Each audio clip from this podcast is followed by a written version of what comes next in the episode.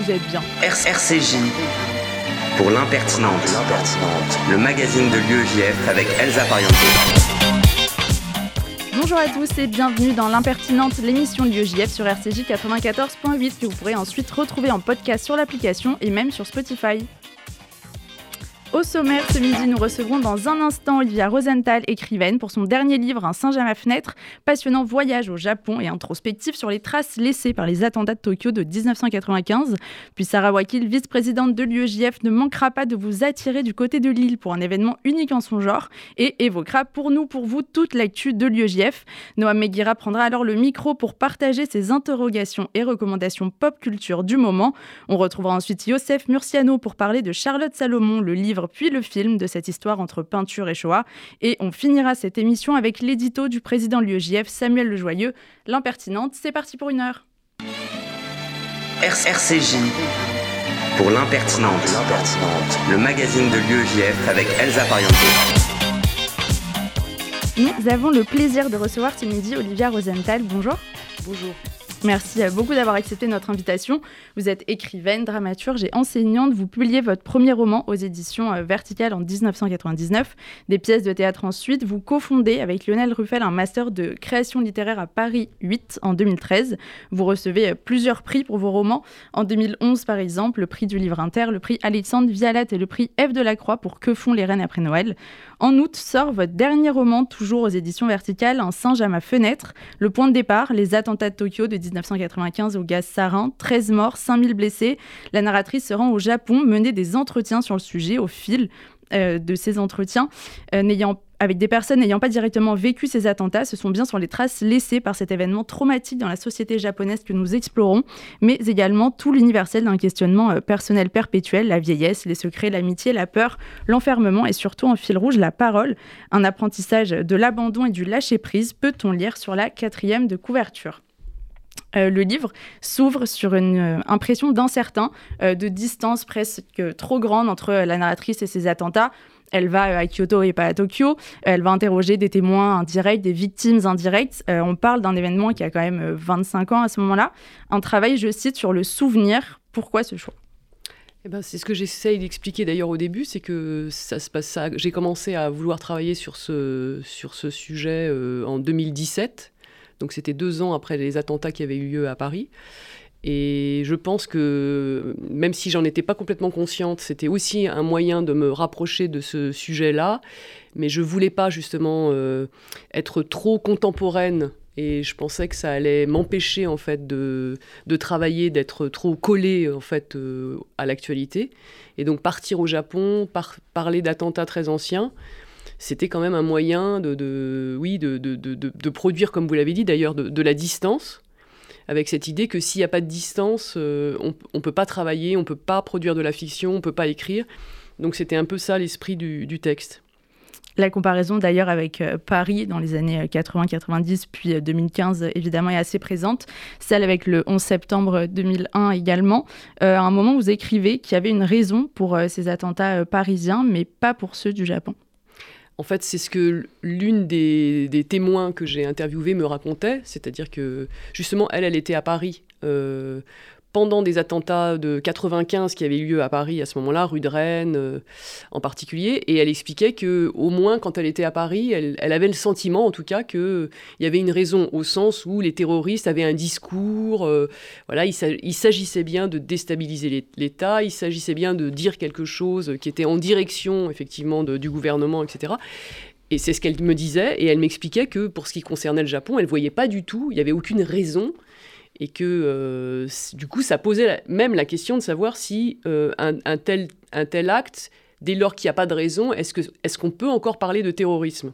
Et d'ailleurs c'est un des, une des questions hein, qui revient dans le livre, puisque euh, au Japon, le mot terrorisme même n'existait pas avant mmh. ces attentats, et qu'en fait il a, il a été importé de l'étranger pour essayer de trouver un mot qui, qui, qui pouvait correspondre à ce qui s'était passé dans le, dans le métro à Tokyo. Alors justement, euh, sur la langue qui est euh, au cœur du livre, euh, avec cette langue lointaine et, complexe qui est le japonais, ou encore le fait que justement ce mot terrorisme n'existait pas ou que le mot attentat n'était pas utilisé dans un premier temps, qu'on disait incident, événement. est-ce que nommer les choses graves, nommer les choses qui touchent à la vie ou à la mort, est-ce que c'est impudique au Japon? Est-ce que ça respecte pas les règles établies? Bah, En tout cas, c'est vrai que j'ai pu constater, euh, euh, en faisant l'expérience de ces, de ces rencontres, que c'était pas du tout évident de, parler avec des Japonais. Je m'étais pas du tout préparé préparée, en fait, à cette difficulté. Il se trouve que pour mes bouquins, ça fait très longtemps que je, que je fais des entretiens avec des gens pour préparer les livres que j'écris. Et ça s'est toujours très très bien passé au sens où les entretiens que j'ai menés avec des gens m'ont appris énormément de choses. C'est d'une richesse incroyable en fait quand on commence à parler à des gens et que ces personnes parlent en leur, en leur propre nom, ce qu'elles n'ont pas souvent l'occasion de faire. Et là, au Japon, je me suis rendu compte que euh, bah, culturellement, le, fait de parler en son propre nom n'était pas évident. Euh, et d'ailleurs, il y a, y a, un de mes témoins qui m'explique que en japonais, justement, le je n'existe pas. Et ça, ça dit quelque chose d'assez fort, c'est que c'est très difficile de parler en son propre nom à partir du moment où on ne peut pas dire je. Et donc je me suis heurtée à ça, et effectivement, je me suis rendu compte que sans doute les gens me racontaient des tas de choses, mais ils utilisaient des moyens détournés, euh, ils me parlaient d'autres choses, enfin, ils avaient un art comme ça de la conversation euh, que j'ai eu beaucoup de mal à décrypter. Et pendant toute la période où j'étais au Japon, bon, je le raconte un peu dans le livre, mais vraiment, j'étais, j'étais constamment énervée, euh, en colère. Euh, euh, j'avais l'impression de rien comprendre.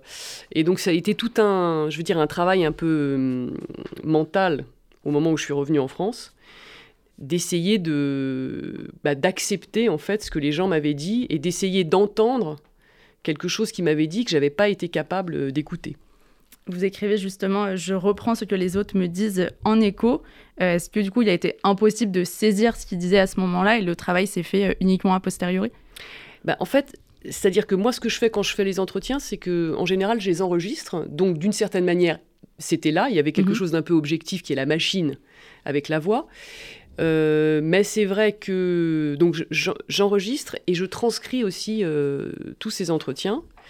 Et après la transcription, bah, j'avais l'impression qu'il n'y avait rien en fait dans ces, dans ces voix, dans ces, dans ces témoignages. Je me sentais complètement. Euh, j'avais l'impression que c'était vide.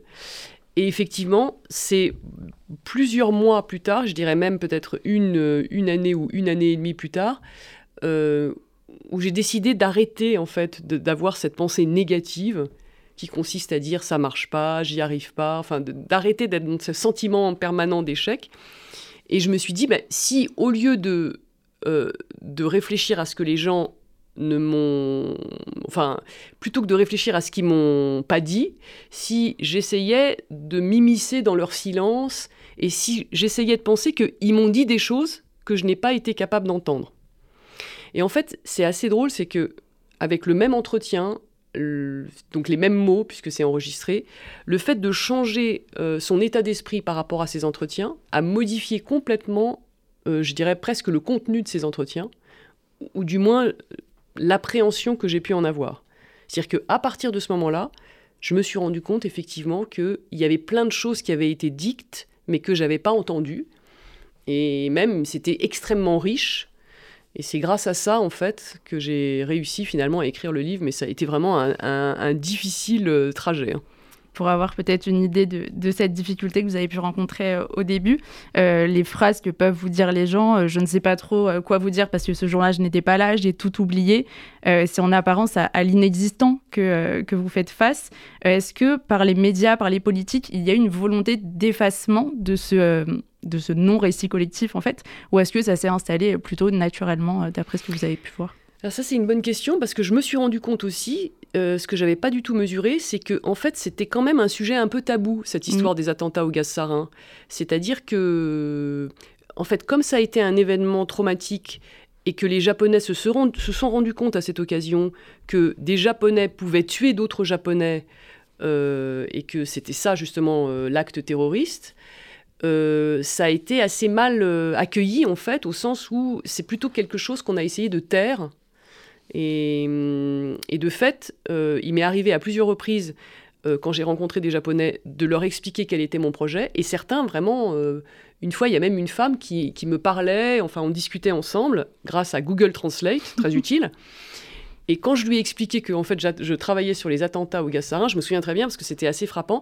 Elle a carrément, elle s'est retournée et elle est partie sans, sans m'en dire plus, ce qui montrait bien qu'il y avait là quelque chose qui était vraiment très transgressif et que c'était quelque chose dont on ne devait pas parler, parce que ça mettait en cause peut-être le collectif japonais aussi. Hein. Euh, il y a des éléments euh, factuels dans le livre qui correspondent à l'idée qu'on peut se faire euh, du Japon, un pays vieillissant, où les gens parlent peu, voire ne, parlent pas. en évoquant des, membres de la secte responsable des attentats, un homme interrogé évoque des étudiants brillants qui, sachant que la fin du Japon approchait, avaient perdu toute joie et toute conviction. Et il vous confie J'étais comme eux. ils sont beaucoup, les gens à 20 ans, comme ça, c'est vrai qu'on s'interroge, nous, de se dire, même si on a un peu dépassé la vingtaine, mais voilà, qu'est-ce qui fait qu'aujourd'hui, dans un pays développés, où ils ont accès à beaucoup de choses, il puisse y avoir ce côté, euh, cette résignation euh, si jeune. disons, que peut-être que vous avez ça aussi, c'est quand même un sentiment que la fin du monde approche, enfin cette espèce de... Par rapport à l'écologie, nous. Oui, par exemple, mais à l'époque, c'était 1995, donc ça allait être les années 2000, c'était une période de récession au Japon, donc des gens qui jusque-là euh, avaient une vie sociale facile, trouvaient du boulot, ça devenait plus difficile, et donc les jeunes gens qui avaient été formés en fait pour s'intégrer dans la société, parce que c'est très important au Japon, tout ce, rapport à l'intégration mhm. euh, au groupe social, avait l'impression qu'ils n'avaient aucun avenir. Et il y en a plein qui m'ont parlé de, ce, rapport à la fin du monde. Je, me dis qu'au fond, ce qui était rassurant, c'est qu'on se disait que bah, la fin du monde, c'est tous les jours la fin du monde. Hein. C'est-à-dire que tous les jours, on croit que ça va arriver. Mais c'est vrai qu'à ce moment-là, je pense que ça a été assez puissant dans l'imaginaire des jeunes japonais et qu'il y a eu une espèce, et d'ailleurs il y en a encore quand on va au Japon, on le sent, une espèce de mélancolie en fait, une espèce de sentiment, oui, oui, je dirais, ou, une tristesse en fait, quelque chose qui est assez difficile à décrire, mais que oui, les gens m'en ont parlé de ça, de leur tristesse, de leur mélancolie, ça apparaît d'ailleurs mm. dans le livre, et je pense que c'est lié à ce sentiment que ce pays euh, est en train de mourir. C'est un sentiment qui est complètement euh, on va dire, c'est pas, pas du tout objectif. Mais il y a cette présence-là. Il faut dire aussi que l'histoire du Japon est faite de, bombes atomiques, de destruction massive, et que ça, ça de voilà, d'accidents nucléaires, euh, euh d'ouragans. Enfin, c'est vrai que c'est, il y a ça aussi qui joue, je pense, dans l'imaginaire japonais. Hein. Euh, le chef de la secte qui est responsable des attentats était malvoyant, quasiment aveugle on apprend, euh, ça peut paraître assez anecdotique, mais euh, ces attentats ont freiné un projet euh, lié à l'accessibilité des musées pour, pour les malvoyants. ça questionne sur la place de leurs normes de l'à côté, qui est un peu aussi le, postulat de votre livre, et aussi nous, sur notre société, quelle place on peut donner à ça, quelle stigmatisation des gens on peut avoir par des attentats en réalité. Oui, c'est vrai. Et en plus, c'est très compliqué d'être marginal, euh, il m'a semblé en tout cas, là je parle vraiment comme une Française au Japon, mais la marginalité, toutes les formes de marginalité sont, euh, sont, très difficiles à vivre au Japon. Alors, je, peux parler de ce que j'ai un peu connu, c'est-à-dire j'ai rencontré par exemple des femmes célibataires. Mhm. Être une femme célibataire au Japon, c'est un choix que certaines femmes font, mais c'est assez compliqué. Elles sont assez mal intégrées dans la société japonaise du fait de leur célibat, et elles le choisissent parce qu'elles ont envie d'avoir une vie professionnelle accomplie, par exemple. Mais bon, c'est vrai que, en fait, toutes ces formes un peu de... Euh, qui, sortent les gens d'une idée de, leur intégration dans la société, euh, ça pose question, c'est difficile, et donc, euh, au fond, les gens s'arrangent avec, trouvent des moyens pour, vivre quand même j'ai envie de dire que c'est aussi euh, c'est ce qui apparaissait dans les entretiens, c'est-à-dire qu'il ne me parlait pas des attentats, mais quand même il me parlait mm. de tas de choses. En fait, c'est ça, c'est qu'on arrive toujours dans les interstices à trouver des moyens de raconter, de parler, de vivre, etc. Mais euh, voilà, il faut, faut, faut s'arranger en fait avec euh, ce que la société impose. Vous avez écrit euh, plus tôt dans, un essai, il me semble, le sujet des animaux. Euh, parler d'eux, de là où ils se tiennent, à l'affût, c'est soit parler de nos échecs, soit, plus difficile encore, essayer de dire quelque chose sur un monde absolument inconnu. Euh, dans ce livre-là, Un singe à ma fenêtre, est-ce que les animaux présents, ils, aident en quelque sorte à, appréhender ce, monde inconnu du Japon? Alors, en tout cas, c'est vrai qu'ils sont, ils ont toujours été très importants pour moi, les animaux. Depuis ce, dont vous parlez, c'est un entretien que j'ai dû faire pour Que font les reines après Noël qui était un livre que j'avais justement entièrement consacré au rapport que nous entretenons avec les animaux. Et c'est vrai que... Enfin, en tout cas, dans ce livre, Un singe à ma fenêtre, les animaux, c'est des êtres euh, très difficiles à, à comprendre, à appréhender. C'est en cela, d'ailleurs, qu'ils sont si fascinants et qu'ils constituent des énigmes euh, dans le livre, ces énigmes nous envoient des signes et que, en fait, l'histoire du livre, c'est aussi l'histoire d'un personnage qui essaye de comprendre assez difficilement, mais quand même, les signes qui lui sont envoyés. Et au fond, les animaux font partie, en fait, du monde dans lequel on vit et dans, l'univers de la narratrice qui est quand même un peu dérangé, il hein, faut le dire. Elle, les voit aussi, ces animaux, comme de possibles messagers. Mm mais en fait, elle ne sait pas quel est le message. Donc, elle est, elle est tout le temps en train d'essayer de décrypter le message. Dans euh, votre écriture, on sent une progression euh, dans le livre, à la fois euh, sur la forme et que des cassures, enfin, je spoil rien, mais des sortes de poèmes qui, interviennent au milieu de l'écriture. le passage du on au je, qui aussi est marrant par rapport à ce que vous disiez sur le fait que le jeu n'existe pas en japonais, ou en tout cas encore plus pour les femmes, il me semble, il leur est inaccessible. Est-ce que ce sont des ressorts presque euh, techniques de, nous amener à une émotion, à quelque chose Ou euh, est-ce qu'il y a une volonté, en tout cas, d'aller dans cette progression euh? Je ne sais pas si c'est de l'ordre de la technique. J'ai tendance à penser que on n'acquiert jamais vraiment une technique d'écriture et que c'est toujours à nouveau, il faut toujours recommencer à questionner le rapport qu'on entretient avec ce qu'on est en train d'écrire. Donc je dirais pas forcément que c'est une technique, mais je dirais plutôt que c'est euh, la seule manière que j'ai trouvée de, en fait, de réussir à avancer dans le livre, euh, sachant que, comme vous l'avez dit, le... au début j'ai commencé à écrire euh, à la troisième personne, on, en me disant que c'était assez drôle. Il y a un côté un peu burlesque, mm. parce que c'est un personnage qui est complètement perdu au Japon. Les gens lui disent très peu de choses, donc je trouvais ça amusant. elle est complètement décalée, elle, elle, elle commet plein d'erreurs, etc. Mais au bout de 25 pages, qui étaient assez drôles, je me suis rendu compte que finalement, c'était un peu désincarné au bout d'un moment. Ça marchait au début, mais c'était... Donc, j'ai arrêté ce, texte-là. J'ai commencé un autre texte qui était écrit à la première personne. Et la première personne, là, c'était les gens qui parlaient, qui disaient je, je, ceci, etc. Et là, ça commençait à... Je trouvais que ça marchait bien. Mais le problème, c'était que tous ces entretiens s'accumulaient et qu'il manquait le lien, euh, la raison pour laquelle ils étaient les uns après les autres, l'ordre. Enfin, ça devenait une accumulation d'entretiens. C'était pas bien non plus. Et donc, je trouvais pas. Euh, et donc, c'est là que j'ai commencé à inventer ce, monde parallèle qui est le monde des questions. Mmh. puisque ces entretiens sont en quelque sorte euh, sont liés en fait les uns aux autres par des questions à la deuxième personne du singulier qui sont un peu les questions que la narratrice, c'est-à-dire en fait moi, s'adresse à elle-même à chaque fois qu'elle entend ces gens parler, elle se pose des tas de questions qui sont des questions existentielles. Donc finalement, ça devenait un peu bizarre parce qu'il y avait du on, il y avait du je, il y avait du tu. Enfin, c'était un peu, c'était un petit peu n'importe quoi, on va dire. Et donc j'avais décidé de lisser tout ça, d'essayer de choisir vraiment. Donc j'avais choisi la première personne. Et puis en fait, je me suis rendu compte que non, il fallait, il fallait accepter en fait le vacillement, l'incertitude, que ça faisait partie du texte et que ces 25 premières pages que j'avais écrites au on, elles marchaient très bien comme telles et que au moment où elles, ça marchait plus, bah, il fallait juste arrêter et passer à autre chose. En fait, il fallait, il fallait. Donc c'est pas une technique, c'est plutôt une mhm. espèce d'intuition. Euh, c'est l'expérience de l'écriture où je me suis dit, il faut faire confiance à un moment à ce qu'on écrit en se disant, et je me suis dit, bah oui, il faut accepter euh, cette forme. Donc c'est un texte qui est, qui de ce point de vue-là, euh, qui vibre, me semble-t-il, un peu grâce à ça, c'est-à-dire le fait que c'est écrit à la première personne, mais c'est aussi un peu à la deuxième, mais c'est au on.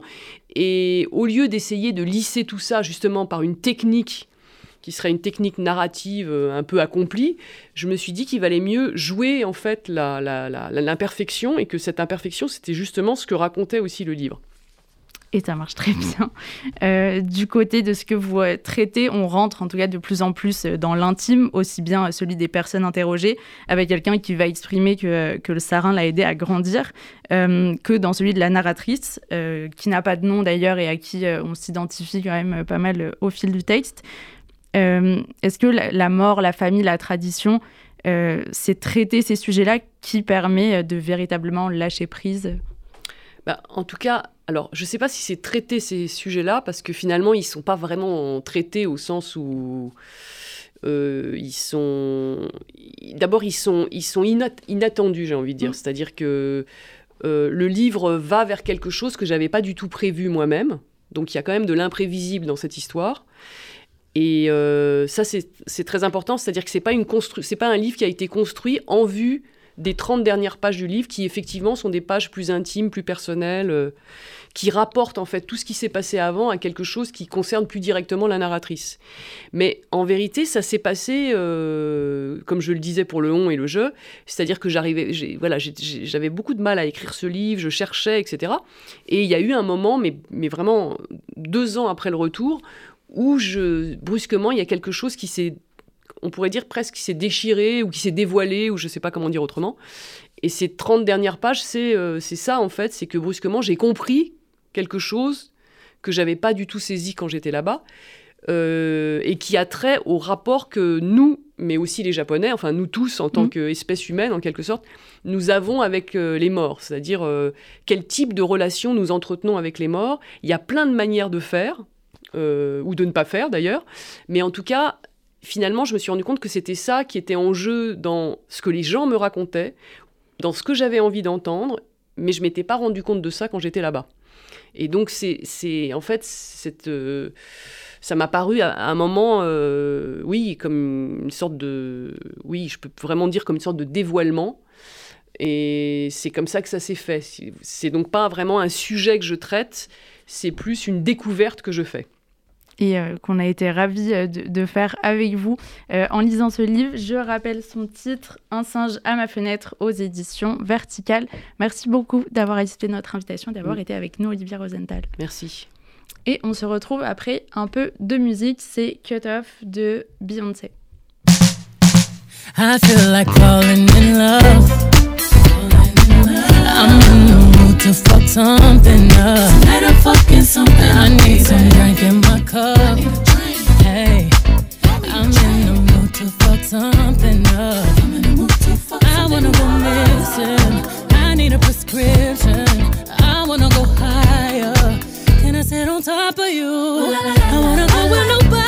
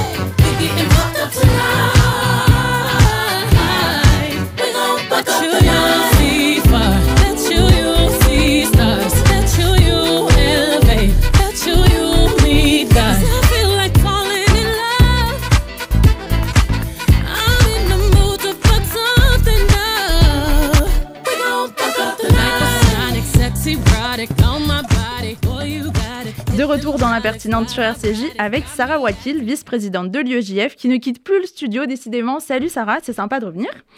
Tu m'envoyais un memory Snapchat hier. Oui, oui, cette appli existe encore. Et encore, c'est pire, c'était un screen de memory d'une soirée assez folle. Dans mes souvenirs, tu es venue nous parler de quelque chose comme ça. Bonjour Elsa, bonjour à tous. Et oui, je ne pouvais pas m'empêcher de te l'envoyer et encore moins l'intégrer dans ta première relance. La photo dont tu parles, ce n'était pas une simple soirée, mais c'était le gala de l'UEJF lors de la convention nationale de l'UEJF d'il y a déjà 4 ans. Ah, mais oui, à Grenoble, c'est ça? Eh oui, c'est exact. Bon, déjà, avant de se replonger dans les vieux souvenirs, viens, on raconte un peu ce que c'est la Convention nationale.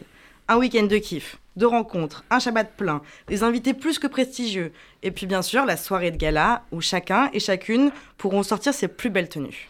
Mais c'est quand, c'est où? Et selon certaines rumeurs d'anciens présidents, il y aurait eu une année près de 800 étudiants. Vous allez battre des records cette année? Alors d'abord, cette année, nous nous dirigerons vers le nord de la France pour nous retrouver à Lille où une section... nord. Ouais, dans le nord, effectivement, où une section déchaînée nous attend pour faire la fête tout le week-end. Et quant à la date, c'est bien ce week-end, le 11 novembre étant férié, aucune raison de ne pas s'inscrire. Et puis, tu sais, c'est comme les manifs, 800 selon les organisateurs, 250 selon la police. Cette année, je vous le dis, les 250 seront bien au rendez-vous. Franchement, ça donne envie. Est-ce que tu peux teaser un peu le programme? Alors, vous entendez souvent parler de faits divers, de faits de société, mais après tout, quelle différence quand... Est-ce que l'un devient l'autre? Et puis, twi- Twitter, à quand la, fin des discours de haine? Eh bien, on en parlera de tout ça au milieu d'une Dafina et d'une Kayla par notre famous Charlie Mouyal dans une salle des plus splendides. Et puis, si je ne me trompe pas, certains, ou plutôt certaines, ont rencontré il y a quelques années leur futur mari, non Elsa?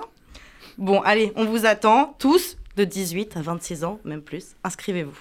À part ça, on est en manque des autres actus de l'UEJF. Je, je sais que l'UEJF, notamment, euh, aide beaucoup d'étudiants à travers des bourses étudiantes. Est-ce que ce projet avance?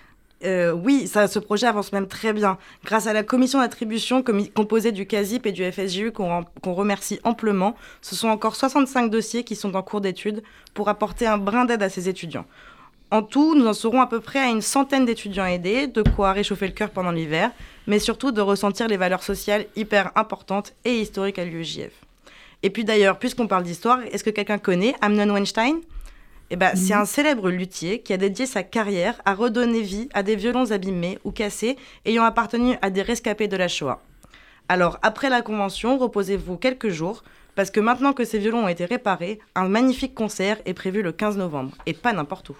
Quelle histoire En tout cas, j'ai entendu euh, parler de ces violons, effectivement. Laisse-moi deviner, est-ce que ce serait pas dans une université? Franchement, quel talent.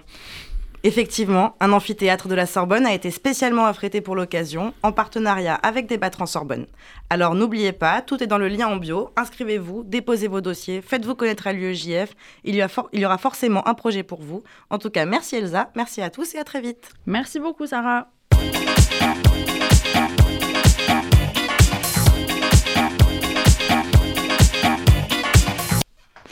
Il est de retour. De qui parle-t-on?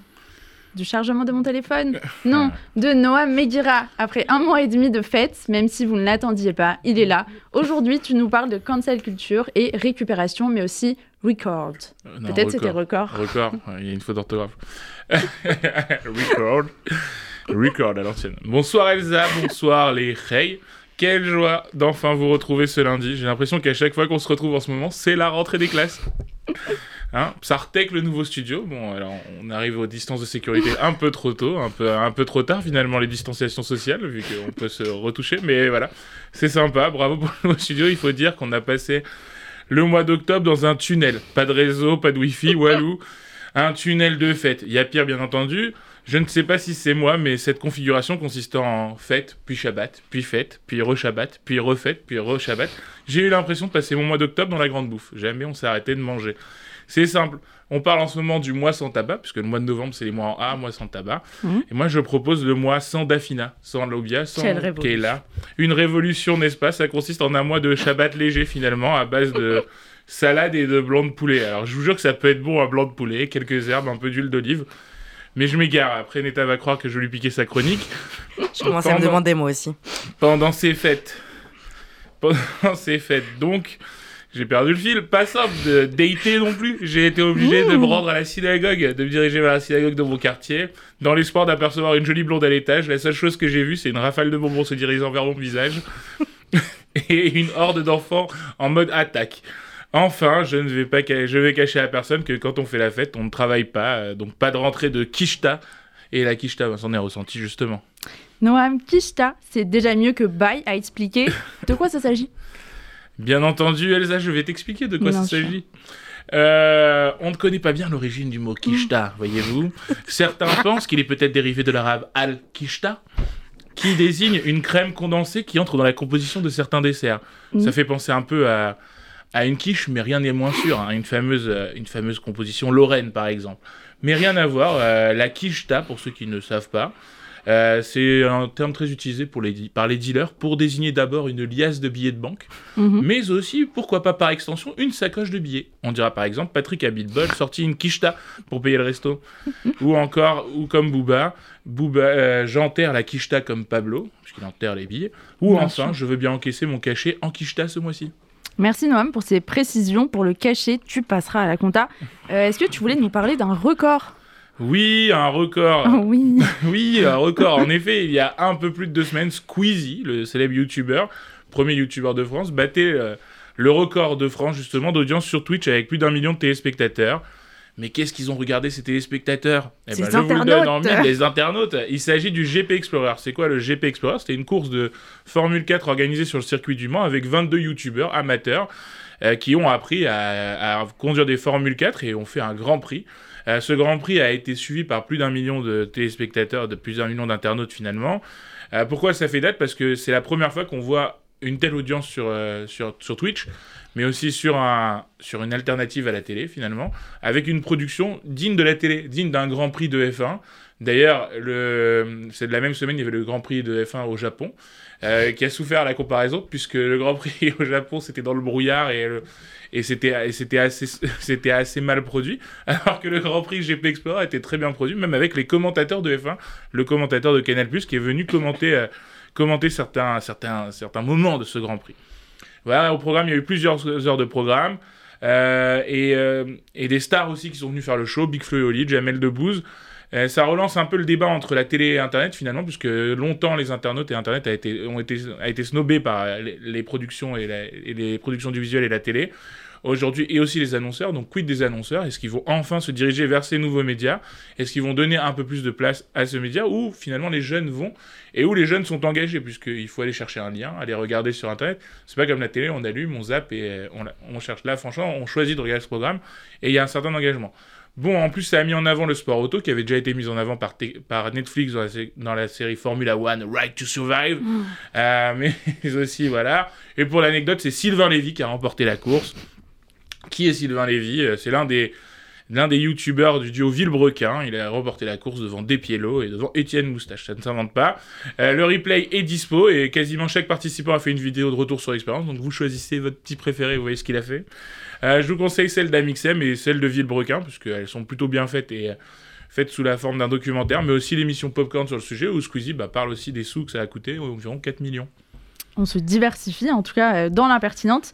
Et sinon, quand même, avant de transitionner, je voulais faire un big up à Inès qui ne voulait pas que tu parles de Formula sans elle. Et sinon, euh, tu voulais revenir sur le phénomène de cancel culture. J'ai l'impression de revivre un café qu'on a pris hier. Mais vas-y, Noam. Mais écoute, c'est une façon de te rendre mes papiers à l'avance, Elsa, tu vois. Comme ça, tu sais à peu près de quoi je vais parler avant. J'en avais parlé dans une précédente émission, notamment avec la sortie des Animaux Fantastiques 3 et l'imbroglio autour de J.K. Rowling. J.K. Rowling, n'est-ce pas? Là, il s'agit d'un autre film, c'est Black Panther, Wakanda Forever and Ever and Ever. Désolé, des formations professionnelles. Le film a connu une production À quel chaotique. moment il, il a une profession qui justifie ça genre? Le, le film a connu une production chaotique, euh, puisque en fait, d'abord, il y a l'acteur principal de Black Panther, Chadwick Boseman, qui est mort d'un cancer du côlon, mais il avait oublié de prévenir la prod et de prévenir tout le monde qu'il avait un cancer. Donc ça a été un choc pour tout un chacun. Il a aussi été produit pendant le Covid, donc impossible de tourner à certains moments. Et surtout, il y a eu les sorties un peu euh, douteuses de Laetitia Wright, aka Shuri, donc celle qui est censée reprendre le flambeau de Black Panther, celle qui, est devenue, qui doit devenir la nouvelle Black Panther, euh, spoiler alert et, et aussi adorée par les fans parce que son personnage était très mis en avant dans, la première, dans le premier film. Elle, elle avait tout pour. ouais, C'était ta relance, mais c'est pas grave. Donc elle avait tout pour plaire. Mais qu'est-ce qu'elle a fait? Eh bien, elle- accroche-toi à ton siège Elle a eu des propos anti-vax pendant le Covid, en plein cœur de la, de la campagne de vaccination américaine. Encore une. Et elle a relayé des informations sur Twitter dans ce sens-là, notamment des vidéos. Le tournage aurait été un enfer puisque l'actrice n'était pas vaccinée. Et on parle d'un tournage en, plein, en pleine pandémie et au moment où il y avait des vrais pics de Covid et des reconfinements. Donc ça a été un enfer à tourner pour Marvel, à base de PCR tous les jours et à base d'acteurs très embarrassés par la chose. Et Marvel, lui- Marvel, la maison, la grande maison, la maison de production, est aussi très, aussi très embarrassé puisqu'il ne pouvait pas se séparer de l'actrice après le départ de Chadwick, enfin après la mort de Chadwick Boseman. Donc ils ont été obligés de faire avec, mais ils réfléchissent à s'en séparer maintenant, en la remplacer par quelqu'un d'autre, puisque énormément de femmes, de, énormément de fans, je vais y arriver, demandent tout simplement à la cancel. Donc à dire, voilà, elle ne peut plus jouer dans ses films puisqu'elle porte un message qui est contraire à, à l'éthique et à la morale. Seul point positif, c'est pour l'extrême droite américaine qui, elle, détestait le film la première fois, puisque le premier Black Panther était le premier blockbuster à mettre en avant un casting quasiment exclusivement afro-américain et pas blanc du coup. Et ils s'en étaient pleins, il n'y a pas de blanc, gna gna gna, là là ils veulent nous remplacer en remplacement. Et ben là ils soutiennent, puisque l'héroïne maintenant est anti-vax, donc maintenant ils soutiennent le film, c'est pour ça, voilà, c'est plutôt cool. Réponse dans les salles avec Black Panther 2 Wakanda Forever sortira le 9 novembre. Alors, euh, qu'il n'était question de ne pas le sortir en salle en France, je vous le rappelle, puisque euh, à cause de la chronologie des médias, Disney a fait, euh, a fait du chantage à l'État français et s'est mis à négocier avec eux pour que, raccourcir les délais pour le mettre en ligne sur sa plateforme Disney+. Donc l'État français a fini par céder et a adapté la loi pour que le blockbuster sorte en salle et aussi pour que les salles de cinéma puissent continuer à vivre. Et une fois qu'on se sera fait ce superbe film, est-ce qu'on a d'autres choses à regarder? Mais bien sûr, alors sur Amazon Prime d'abord, un documentaire mmh. formidable euh, qui s'appelle Montre jamais ça à personne, numéro 2, partie 2. C'est le documentaire sur Orelsan. Là, la première fois, on s'était intéressé à comment Orelsan est devenu Orelsan, donc l'artiste qu'il est. Cette fois-ci, on s'intéresse au long travail euh, de conception de son dernier album euh, qui s'appelait Civilisation. D'ailleurs, pour l'occasion, Orelsan a sorti un complément de son album qui est euh, carton, puisqu'il est à 44 000 exemplaires en une semaine, ce qui est énorme euh, dans, un, monde où on n'achète plus de CD. Euh, quelques musiques dedans, donc à la France, rien à voir avec la bien sûr, c'est à la France, à la, la, France. évidemment aussi le duo avec Angèle tant attendu, mais aussi Nous contre le monde, qui parle de sa difficulté à avoir un enfant et qui en ce moment cartonne avec plusieurs millions de streaming, qui est la chanson la plus touchante de l'album. Si on n'aime pas trop le rap et Orelsan, ce que je peux comprendre, ou quand même, ça c'est après c'est votre avis, on peut regarder la saison 5 de The Crown qui sort mercredi et qui agace déjà la couronne, puisque là il est question de comment Charles a essayé d'orchestrer sa montée au pouvoir bien, bien avant son couronnement récemment.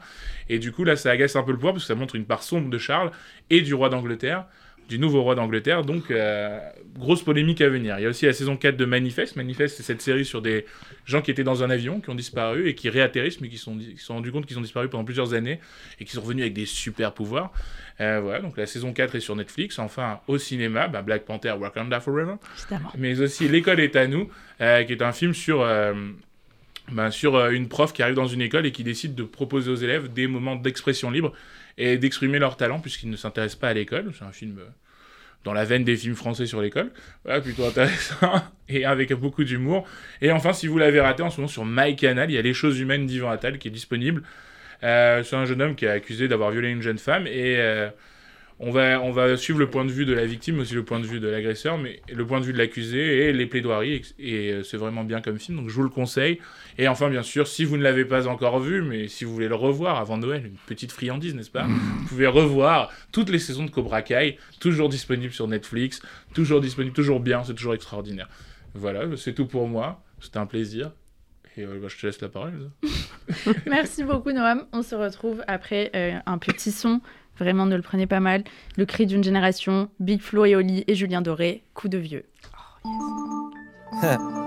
Ma génération, elle a elle a tout oublié des révisions du bac. Elle veut un dealer, pas trop loin de la fac. Elle a grandi, elle s'en branle du regard des gens. Elle veut un coup d'un soir, mais qui dure deux ans. Elle faisait des tours géantes en capla et le tour du monde sur un carta. Elle grattait une piscine pour passer le mois d'août. Elle comptait des centimes pour s'acheter une couille de mammouth. Des fois plus de cadeaux, les parents séparés. Elle s'est inscrite à la salle, mais n'y est jamais allée. Le lait, toujours après les chocs à pic. Elle assume pas, mais elle a dansé la tectonique. Défoncée, elle mate les zinzins de l'espace. Elle écrivait des trucs au blanco sur l'ISPAC. High School Musical. Anna Montana, karaoké du lac du Connemara. Accéléré, des rats, des ré, personne comprenait, mais tout le monde chantait. Dans son salon, elle a des panneaux de chantier. Elle les collectionne quand elle est bourrée. Je vous parle d'un temps que les moins de 20 ans ne peuvent pas connaître. Je vous parle d'un temps que les moins de 20 C'était mieux avant, remonter le temps. Premier cheveux blancs,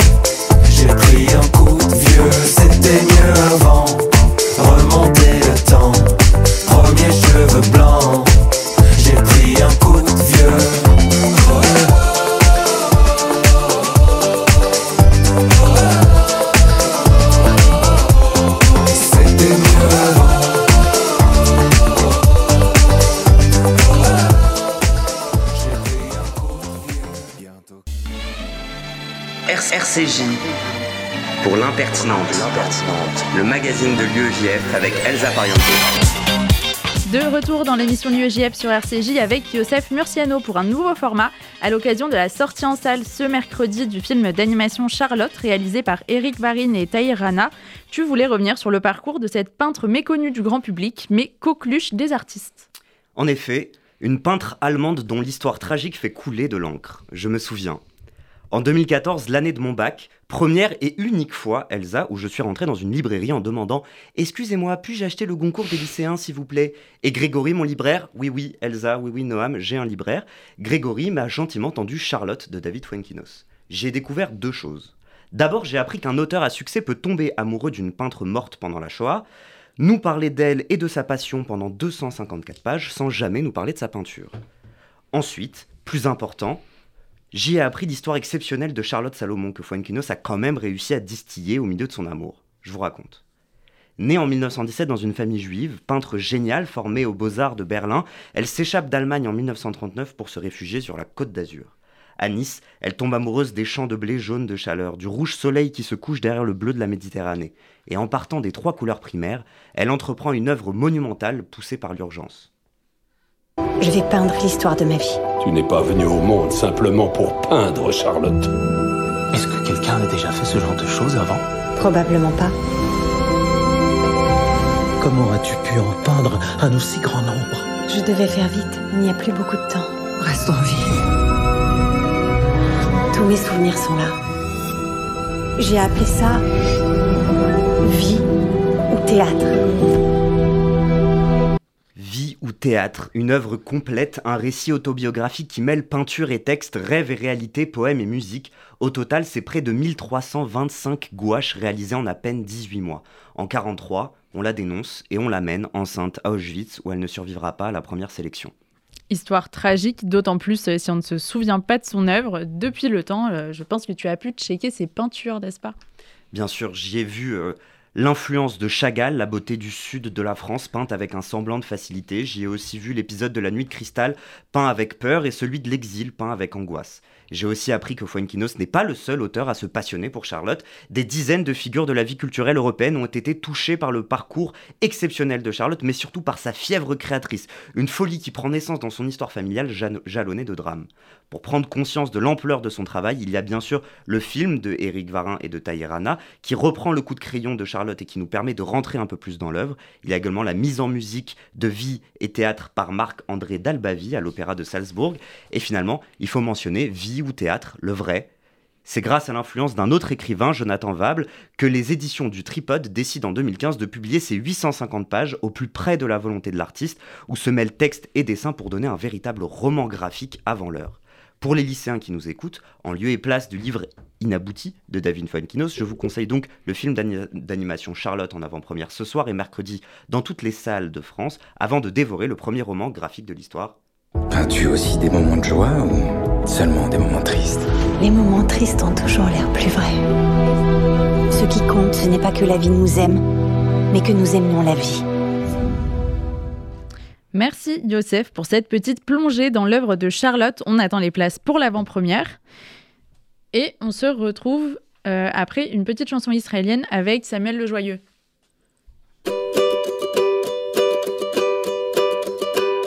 אל תלכי, קרן שמש, לא נגמר לנו היום.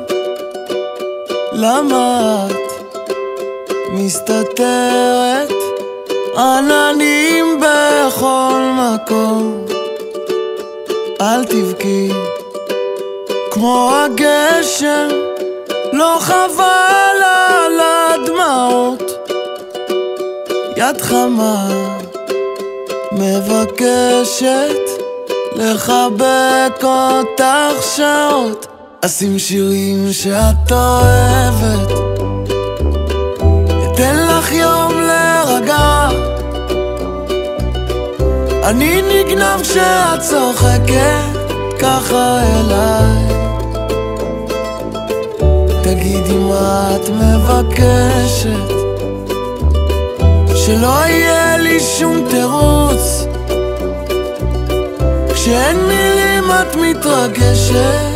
ככה אליי De retour dans l'impertinente avec Samuel Lejoyeux pour l'édito du président de l'UEJF. Hier, Jordan Bardella a été élu à la tête du RN avec le soutien de 85% des adhérents du parti. Euh, tu voulais revenir, Samuel, sur cette élection et plus généralement ce que change l'arrivée à la tête de ce parti du compagnon de la nièce de Marine Le Pen. En effet, Elsa, nous avions presque peur, mais tu as raison de le préciser, le RN ne tombe pas vraiment entre les mains d'un étranger. Si ses liens personnels avec Marine Le Pen pourraient passer pour anecdotiques, il me semble que ce détail est révélateur. Bardella ne change rien. Le RN, dirigé ou non par un Le Pen de sang, reste le RN, reste le FN. Je me permettrai donc quelques rappels utiles sur son nouveau président. Derrière ces très jeunes élites, Bardella a en réalité toujours défendu la ligne xénophobe classique du RN.